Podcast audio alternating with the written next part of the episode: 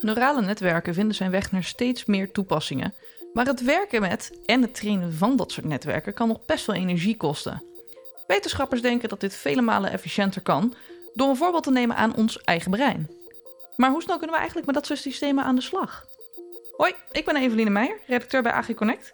En in Toekomstmuziek praten we hierbij over de meest interessante technologische ontwikkelingen.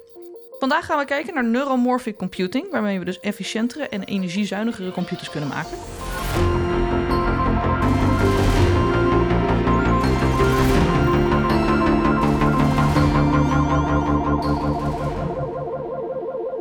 Daarover ga ik in gesprek met Dr. Bertjan Ofrijn.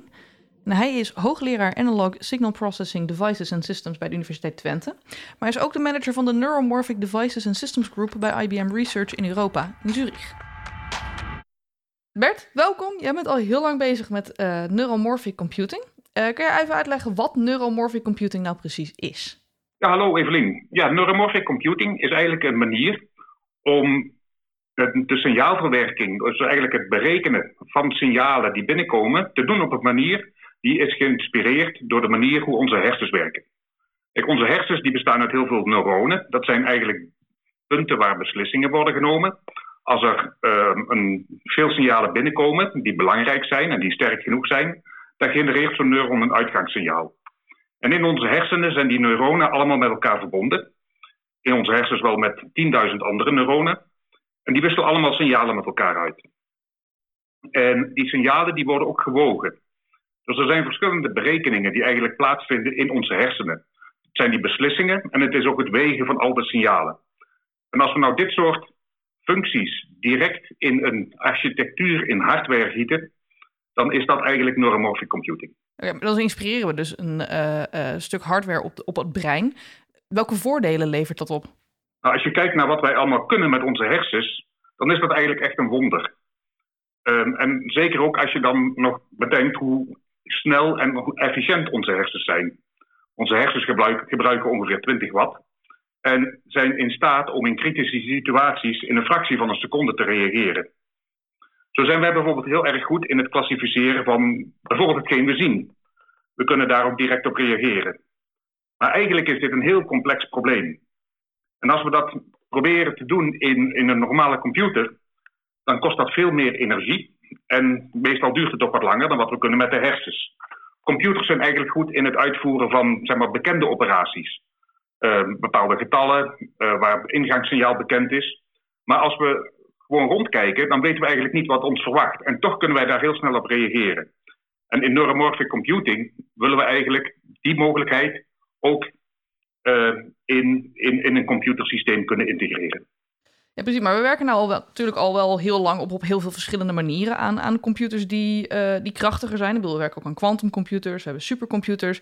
Waar zit dan het verschil met het neuromorphic computing? Welk voordeel levert dat? Ja, bij, bij neuromorphic computing gaat het echt om het uh, mogelijk maken van reageren op, op, op inputsignalen waarbij als mensen bijvoorbeeld, of waarop onze hersens ook goed kunnen reageren. Dus neuromorphic computing is echt gericht op het verwerken van, uh, we zeggen dan vaak niet gestructureerde signalen. Uh, en dat is juist iets waar uh, zeg maar de computers zoals we die vandaag de dag kennen, nog niet zo goed in zijn. Dus, en bij quantumcomputer dus ook niet zo? Ja, bij quantum computing gaat het ju juist weer om een ander type probleem, waarbij ehm, we proberen ehm, zeg maar de, de berekeningen meer aan te sluiten bij wat we weten uit de natuur, uh, wat kwantumtypische problemen zijn. Zoals bijvoorbeeld het berekenen van chemische processen. En nou zijn neuromorphic computers, computing, dat is juist weer heel specifiek voor AI, als ik het goed begrijp, toch? Klopt. AI en neuromorphic computing zijn eigenlijk heel direct gerelateerd. AI, dus kunstmatige intelligentie, wordt precies ingezet voor het type problemen wat ik net besproken heb. Maar het punt is dat um, kunstmatige intelligentie nu wordt uitgevoerd op standaard computersystemen zoals we die al, al, kennen.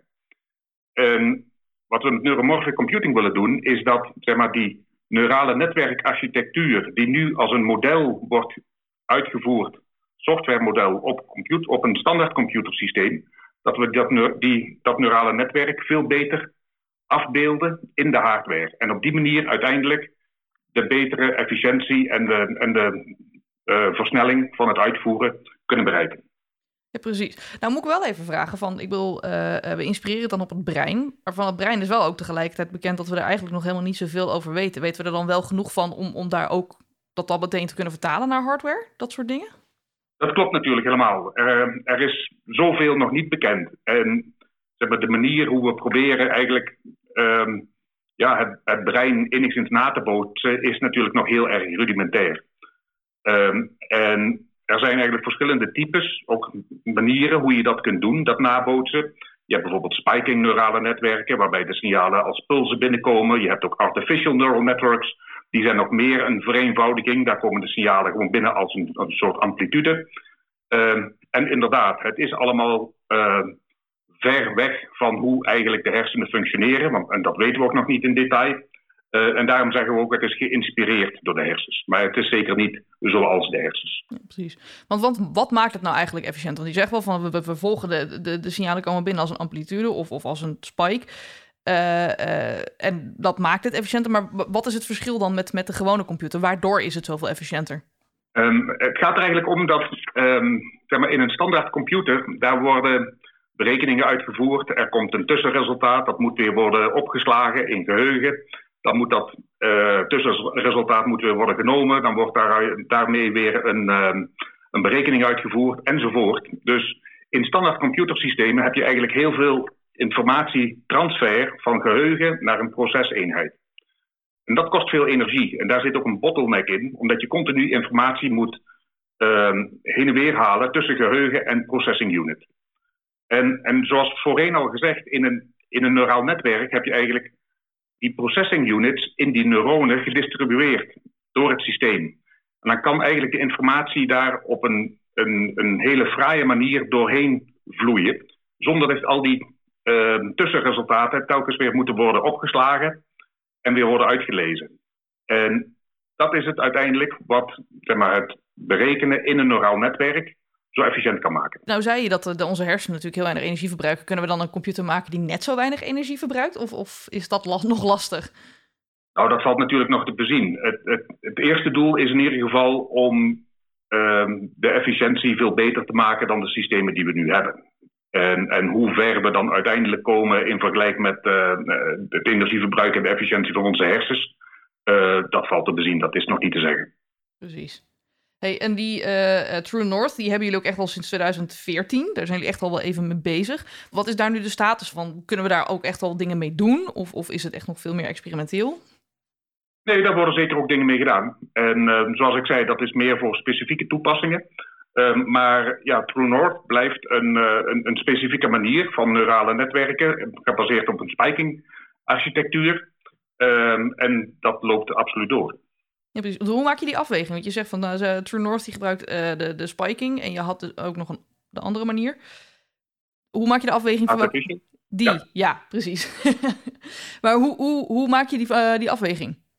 Nou, um, Kijk, spiking neural networks die zijn goed voor bepaalde toepassingen, uh, waar bijvoorbeeld bepaalde gebeurtenissen gedetecteerd moeten worden.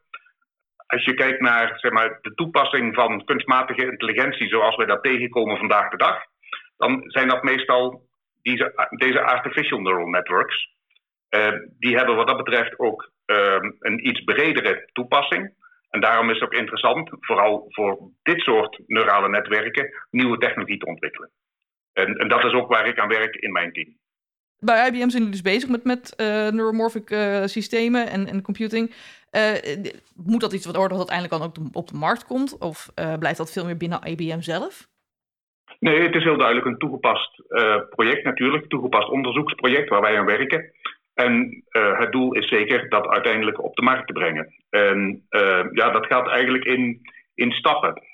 zoals ik al zei, er zijn manieren om neurale netwerken te implementeren, die architectuur in siliciumtechnologie zoals we die eigenlijk al kennen.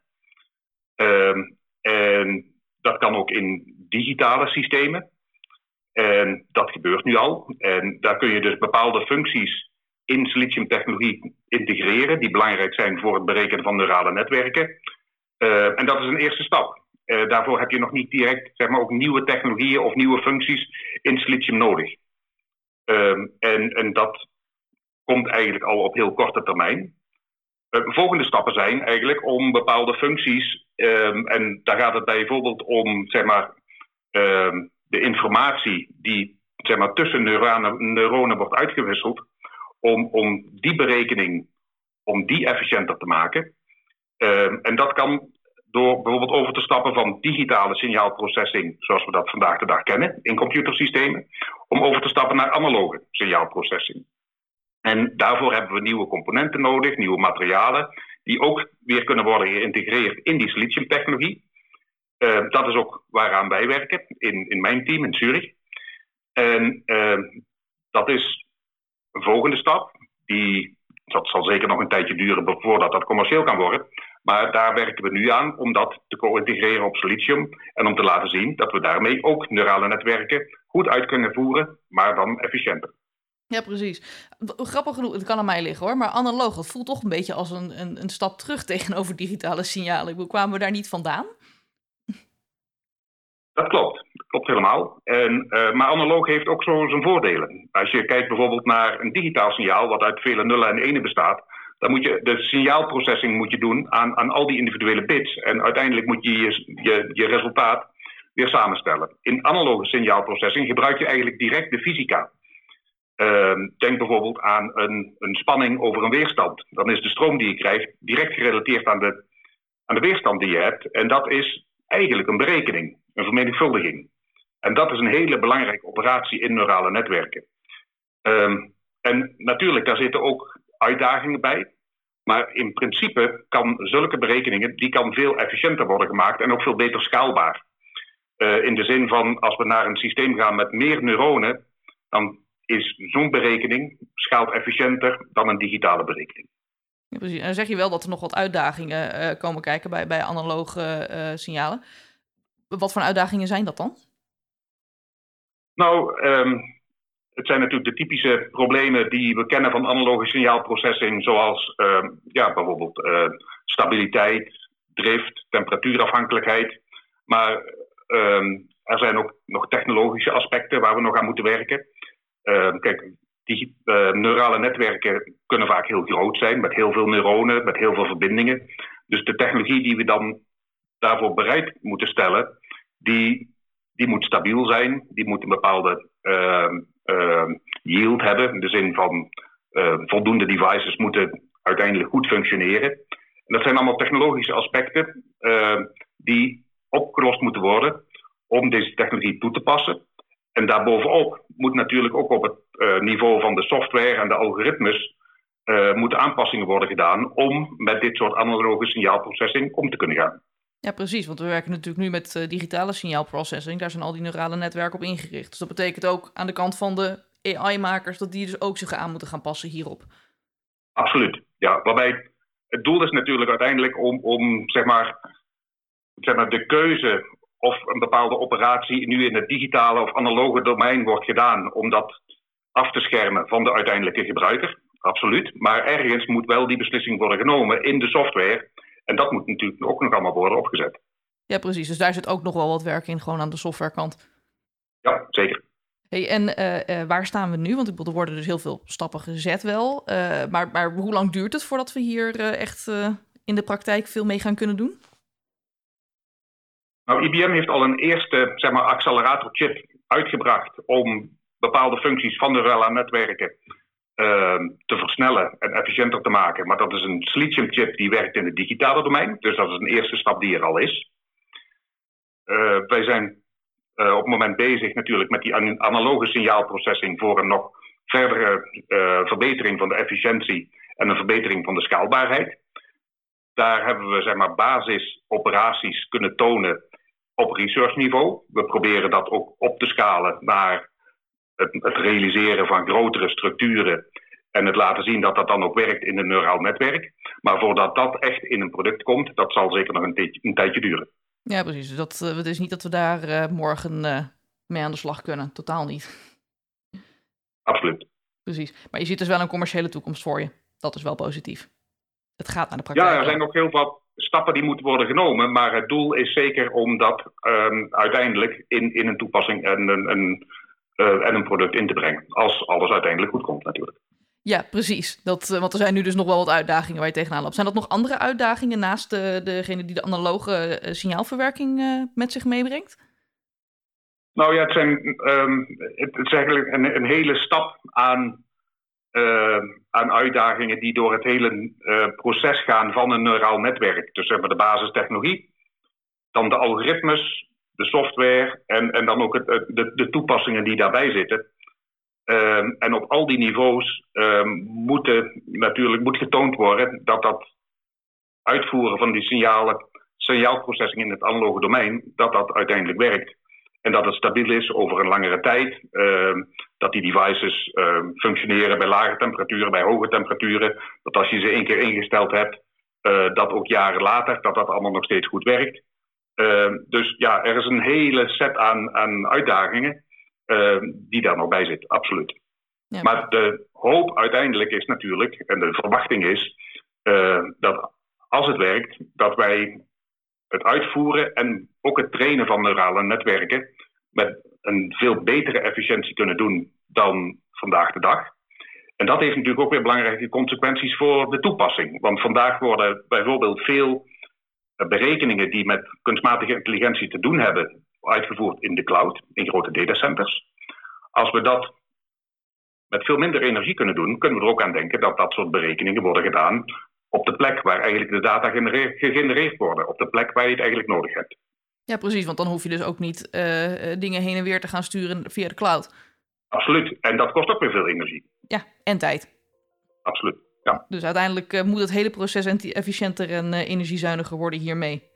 Ja, en dat weten we allemaal natuurlijk, hoe belangrijk het is dat wij uiteindelijk in een efficiëntere wereld terechtkomen, uh, waarin we goed met energie omgaan. Uh, de hele klimaatverandering zit daar natuurlijk bij. Dus wat dat betreft past dit project ook daarin. Neuromorphic computing moet dus gaan zorgen voor systemen die efficiënter en energiezuiniger omgaan met kunstmatige intelligentie. Maar voordat deze belofte echt waargemaakt kan worden, zijn er nog best wat hordes om te nemen. Wil je meepraten over neuromorphic computing of de toekomst van IT? Dan kun je ons natuurlijk vinden op onze website, op LinkedIn, Facebook en op Twitter via het ICT Nieuws. Bedankt voor het luisteren en tot de volgende keer.